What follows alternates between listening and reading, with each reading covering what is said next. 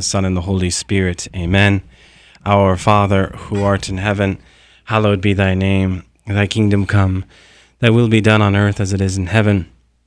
Give us this day our daily bread, and forgive us our trespasses, as we forgive those who trespass against us, and lead us not into temptation but deliver us from evil. Amen. In the name of the Father, and the Son, and the Holy Spirit. Amen. Well, welcome to another edition of Seeds of Truth. This is your host, Joe Hollcraft, coming to you from Chico Life Radio, KKXX Studios, 104.5 FM and AM 930. It is good to be with you another Wednesday evening, reflecting into our current Holy Father, why he's in the news. Uh, we've been reflecting into the document, The Joy of the Gospel, his exhortation on the new evangelization. Uh, so tonight, we're going to talk about Pope Francis as we do on Wednesdays, and I'll be doing this with uh, Bob Cross. Bob, it is good to have you with me another night. Thank you, Joe. Um, Bob, as we talk about uh, Pope Francis and why he's in the news and uh, the joy of the gospel. We are also going to talk about Blessed John Paul II, soon to be Saint, right? John Paul II. This is exciting. We are a week and a half away from his canonization. Um, a man who means, I know, a lot to the both of us but to so many people in the United States. What an impact he had in his many trips to the United States. Certainly, his biggest impact would have been his trip to Denver World Youth Day in 1993. Where, if you can remember the scene from the cameras as he was coming down in his helicopter, all of the youth in tears, hundreds of thousands of people gathered uh, just not inside the stadium, but outside the stadium, to greet this man. And, and what a scene. And as so many people were moved, uh, certainly bringing the spirit of the new evangelization to the United States of America. Beautiful. First, Pope Francis. You know, where was he in the news? Well, as I was going back through this past week, I was looking up uh, different things he had said, different shots of him engaging the people. And there was one uh, that stood out to me, Bob. In fact, I think CNN or some news outlet grabbed a, a hold of it, where he was taking uh, a number of pictures, selfies, if you will, with uh, pilgrims to Rome. And it really struck me. Here you have a man, once again, who is embodying in every way, shape, or form the new evangelization, living out his own words. You know, he, he speaks to the new evangelization within the context of the culture of encounter. And here he is taking these pictures with these people, and uh, you know, and, and people love him for it. People adore him for it, uh, and he he truly is a man for all people. And as he is a man for the universal church, he's drawing all of these people from the universal church to him in a most powerful way. In a most powerful way, you know, he is in many ways doing what Blessed John Paul II did. You know, John Paul II took the Vatican City State to the people, uh, literally speaking. He was the first to take uh, pilgrimages throughout the whole world. I mean, no one traveled like John Paul II traveled. And so he certainly uh, was a man for the universal church as well. You know, John Paul II is widely regarded, Bob, as the father figure to the new evangelization he's the father figure to the new evangelization because he is uh, the first to really speak to this language of the new evangelization. Now, we have it in a document written in uh, 1975, but it really was John Paul II who gives us the language of the new evangelization. Uh, who, who was the first to embody the language of the new evangelization as he was reaching out to the people.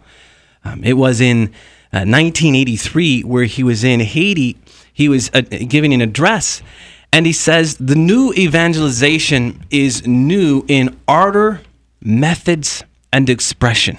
Ardor, methods, and expression. Now, so what does he mean when he speaks to this threefold principle of the new evangelization? Well, first, ardor is is to be on fire for God, is is is to have a, a living relationship with Jesus Christ, a, a zeal for God, you know, the word enthusiasm en theos, to bear God within. Uh, this ardor is this gift of the Holy Spirit that has been given to us in Pentecost, and uh, and out from which we are to proclaim the good news. Uh, but it is to it is to live in God. That everything we do is actuated in union with the Holy Spirit. This is what ardor is about. You know, Bob, I think a lot of people can easily understand that. They know when they see someone on fire for God. This is the joy that we've been talking about. The joy that is life giving. When you're around someone who has that spiritual fruit of joy, there's something that is life giving about it. And really, joy is the natural outgrowth to this ardor that we're talking about.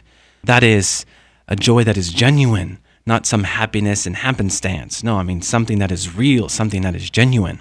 I think that energy is, you know, it's well documented, and it's all all of us have experienced it. When somebody is is really excited about something, when they are fired up, um, it it's infectious. It's it's a sensory, um, you know, experience that oh, man, I, I want I want to find out what that's all about. I, yeah. I want to experience that same excitement and en- energy, and I that's it's a great way to think about it in terms of being on fire for God. yes.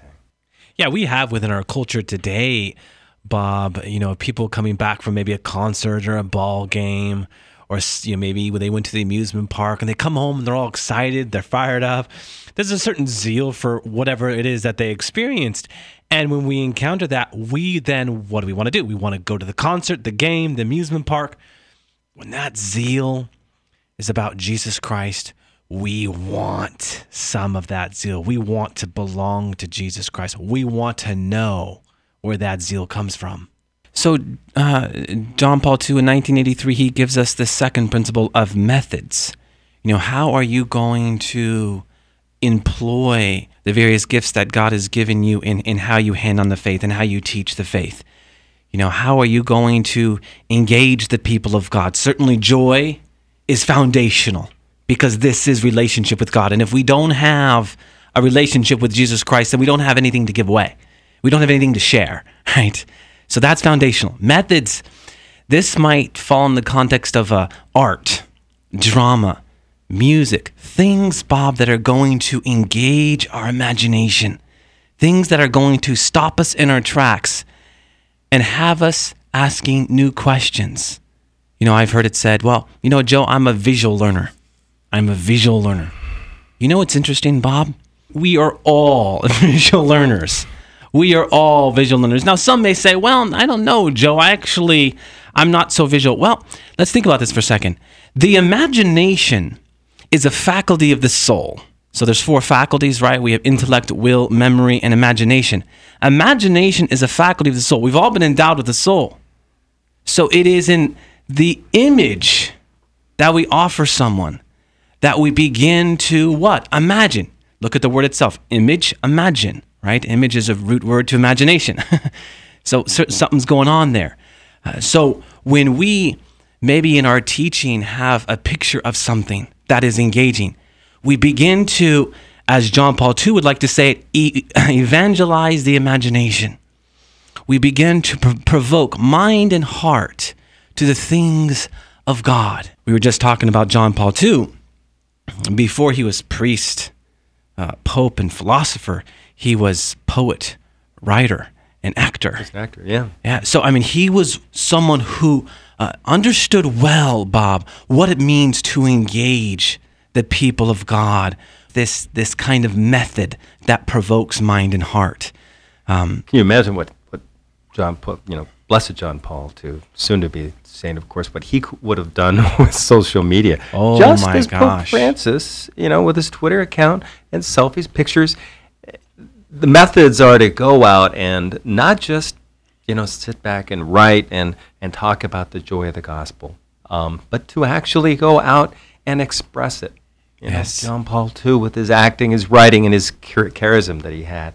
And the same with, uh, with Pope Francis as well, following in that same same type of uh, uh, of way of you know engaging people. I think that's the big thing that they engage individuals, and people love that. People feel it. Yes. Feel that joy. Yeah, it's been well documented what uh, Blessed John Paul II, uh, then Karol Wojtyla, when he was in the seminary, what he was doing uh, in the Polish underground. He was writing these plays. And while on the other side of the dirt, Hitler was dropping bombs, right? Uh, there was Karol Wojtyla uh, reinvigorating the, the people of Poland with, with who they were in drama, you know, what their what their country is about. And so he yeah, he well understood what it was all about for sure. And as far as expression goes, Bob, it's it's how we say it, but also what we say. It is making what is so incomprehensible comprehensible. You know, as we're talking about all of this, Bob, it's important to note that uh, Jesus is the is the model par excellence in what we're talking about right now, right? As far as ardor goes, how often did he say in the Gospels, "I and the Father are one"? Are one. Everything he did was in union with the Holy Spirit, was in union with, with God the Father. His very life was to give away this zeal, this passion. Uh, of course, methods. I mean, you know, Jesus could have taught in the synagogues, but what does he do? He goes out to a plain on top of a, a mountain slash hill and he teaches them about the new law. And if, you, have ever seen pictures where Jesus actually taught, where he gave the Sermon on the Mount, it's a beautiful plain with flowers and the water in the background. It's beautiful. You can imagine how the people would have been captivated listening to Jesus. Even Jesus employs method. It's interesting you know, methodology is the study of the way. Well, Christ is the way. you know, you can have a lot of fun with that. But what did he say? How did he distill, Bob, what was so incomprehensible in human terms? Well, what did he use? What did we already talk about? Images, right? I mean, think about this for a second. These are words that Jesus used while he was here on earth net, fire, water, roots, salt, lamps, penny, seeds, trumpets, light, darkness, field, soil, grain, thorns, weeds, wheat, shrubs, nests, birds, branches, leaven, dough, pearls, fish, householder. The list goes on, Bob. Why would he use those words? Ah, because he was evangelizing the imagination of the people. He wasn't using these million dollar words. He was using the language of the people. He was meeting them, Bob, where they were at. And they responded. you know? And what was at the heart of all of this was relationship with God. Certainly, a lot of those words I just spoke to came from the kingdom of heaven parables, but it's to first remember that the kingdom of heaven, the, the kingdom of God, is first Christ Himself. When we talk about the kingdom of God, yes, we speak to it in the language of, you know, the church, but also first and foremost in Christ. Christ is the kingdom of God incarnate. We also have the kingdom of God within us. We have the kingdom of God in Christ reigning in our hearts. Bob, these these words that he uses as he speaks to the kingdom of heaven parables is first about our relationship with God. And I love it. I love it. it's beautiful. Yeah, I mean, think about it as you're going through that list of words, and, and, we're talking about ardor method and expression.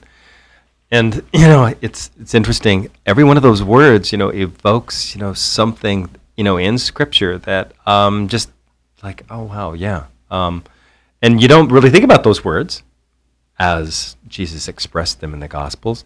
Um, but as we just sit back and we discuss that, it's really interesting to, to think about each one of them individually and, and how they're so earthy and so human on one level, but at the same time, you know, um, for those of us that have had a time to really, not me so much, but those theologians who understand um, the way that Christ expressed himself, um, it's, it's easy to see the, the beauty in, in all the imagery and yeah. imagination that those words can can lead to.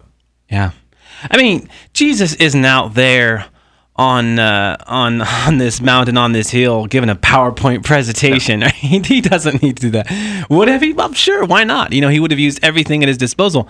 But what he is doing is he's connecting with the listener. He's connecting with the listening audience. I mean, yeah, you probably had farmers out there, Bob, you know, soil, seeds, weeds, wheat. He's connecting with them. Fishermen, net, fish, boats. I mean, he's connecting with them. And this is what it is about. And certainly, Bob, in the joy of the gospel, this is what Pope Francis wanted to communicate. This is what Pope Francis really was after in writing his documents. Certainly, he's responding to the initiatives that were given to him. But make no mistake about it, there's a reason why this man is, is Pope. And one of the reasons is because he's given us a language to the new evangelization, how we are first to understand it, what we're talking about right now, and also how we are to hand it on. So, with that, Bob, maybe we can re engage uh, this document a little bit with the, the rest of our time. Well, in this particular section is, you know, uh, section three from the heart of the gospel, what it's titled. And uh, paragraph 34 goes like this If we attempt to put all things in a missionary key, this will also affect the way we communicate the message. In today's world of instant communication and occasionally biased media coverage, the message we preach runs a greater risk of being distorted or reduced to some of its secondary aspects. In this way, certain issues which are part of the church's moral teaching are taken out of the context which gives them their meaning. The biggest problem is when the message we preach then seems identified with those secondary aspects, which, important as they are, do not in and of themselves convey the heart of Christ's message. We need to be realistic and not assume that our audience understands the full background to what we are saying or is capable of relating what we say to the very heart of the gospel, which gives it meaning, beauty, and attractiveness.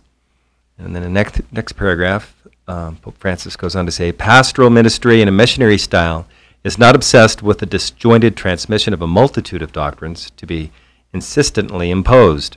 When we adopt a pastoral goal and a missionary style, which would actually reach everyone without exception or exclusion, the message has to concentrate on the essentials, on what is most beautiful, most grand, most appealing, and at the same time most necessary. The message is simplified while losing none of its depth and truth, and thus becomes all the more forceful and convincing. And then um, a couple of chapters or paragraphs later, he quotes St. Francis by saying, Thomas explains that as far as external works are concerned, mercy is the greatest of all the virtues. In, it, in, it, in it itself, mercy is the greatest, or in itself, mercy is the greatest of the virtues, since all the others revolve around it. And more than this, it makes up for their deficiencies. It is particular to the superior virtue, and as such, it is proper to God to have mercy, through which his omnipotence is manifested to the greatest degree. Amen. So, what is Pope Francis saying there? You know, Bob, it's really interesting. When this document first came out, there was a lot of fuss about paragraph 34 and 35. That's why I had you read it uh, in its entirety, because what he's saying there is we have to focus in, well, on what Jesus focused in on. You know, this relationship with the Father. If we spend so much time uh, talking about what we need to talk about, issues like abortion, uh, homosexuality, so that there's a clear understanding of what's going on there, they're not going to be understood. They're not going to be heard. Right. So what he's saying is, it is in handing on the core message of Jesus Christ. Now, what did he say to us today? If you were the only person in the world, Pope Francis said today, God would have died for you. That's the core message. That's the message of salvation, Bob. Jesus, what does Jesus mean? Yeshua, God saves. God saves us from what? He saves us from our sins. This is the core message God's mercy. That's what Thomas Aquinas was talking about, this superior virtue. So if we talk about anything other than that first, then what Pope Francis is saying, not that the topic of abortion isn't important, but that the person's not going to be disposed to hear about abortion. I mean, we have to get into the shoes of the, the person we are talking to, Bob. And who's to say that the person we are talking to has not had an abortion, or two abortions, or three abortions, or four or five? So to talk about abortion, they're going to be closed. They're, go- they're going to they're going to shut down. Versus, Bob, versus telling them and sharing with them about the love of Jesus Christ. Do you know what Jesus did for you? Do you know what this man did for you 2,000 years ago? Have that conversation with them before you talk about abortion. This is what he's saying. Now, the fuss was, well, are we to then not talk about abortion? No. What he is saying in these paragraphs, Bob, is everything has its season. Pope Francis himself has talked about abortion. Plenty, by the way. He just absolutely condemned it two days ago. But what does he talk about all the time? The love of Jesus Christ. And it's not said in the manner in which it's sentimental, Jesus loves you and carry on with your life. No, he, he when he says it, he wants us to examine the cross. He wants us to examine the crucifix and what that love looks like so that it might have you going deeper in your faith. So, yeah, I mean, when it's pro life Sunday, talk about abortion. But if you're at the pulpit talking about abortion every Sunday, is the person going to hear you? This is what he's saying. And he's saying no.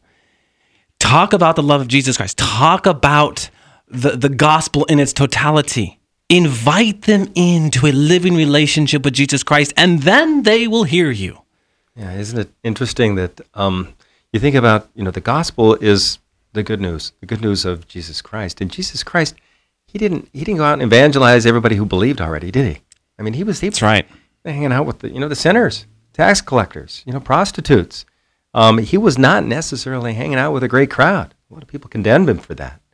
And the same way, I mean, we we we we get with someone, and it, it, it, if there's um, uh, something that they have a question about, we're too quick to want to maybe argue or draw the, the line in the sand, so to speak.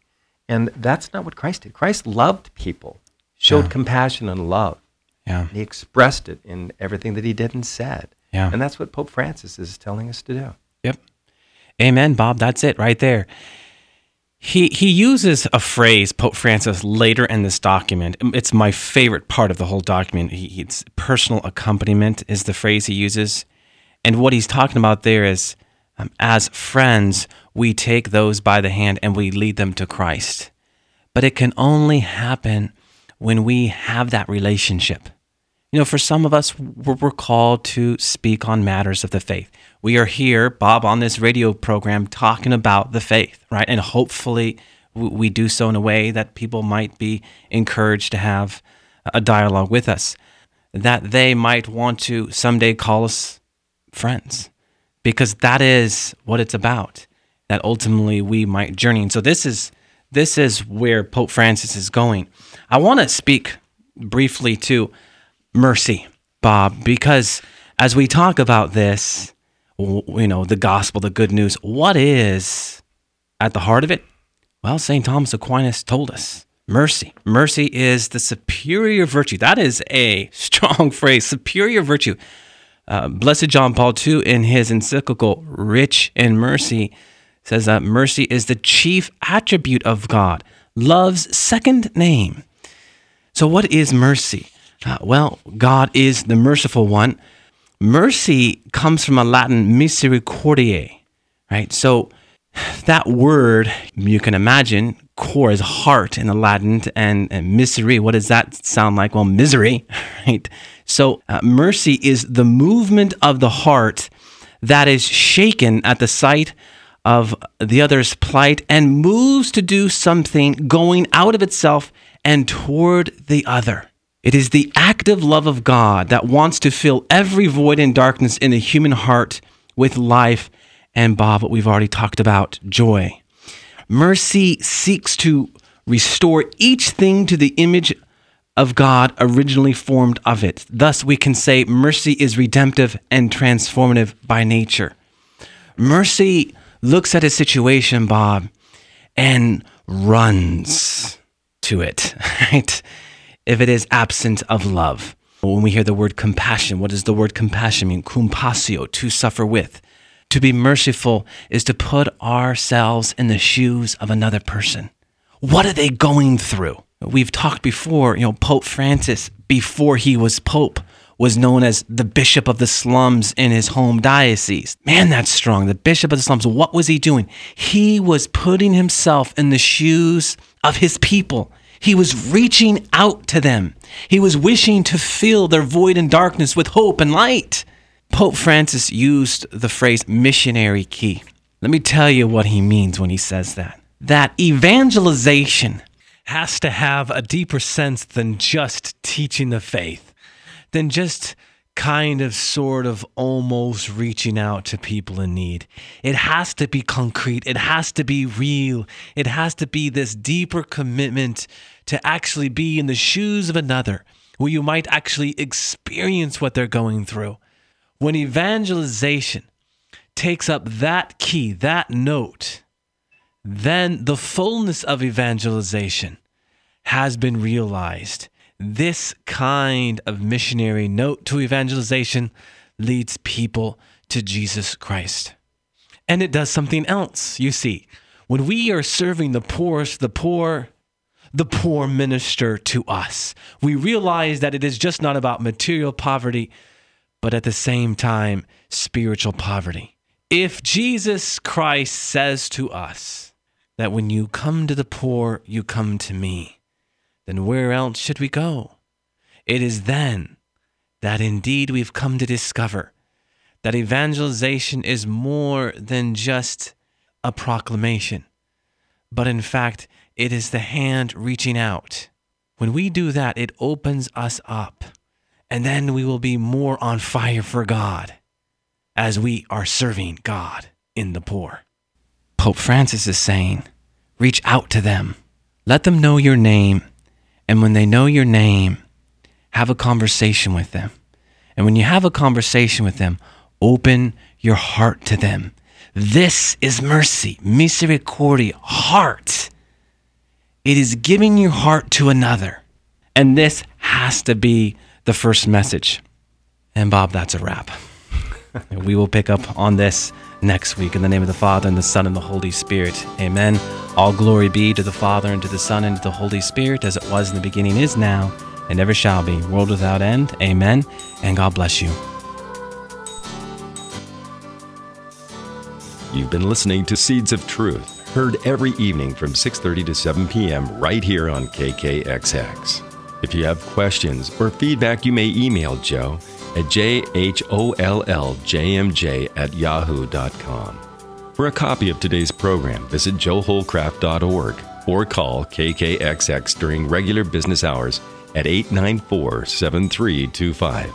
Thanks for listening to the Seeds of Truth on KKXX.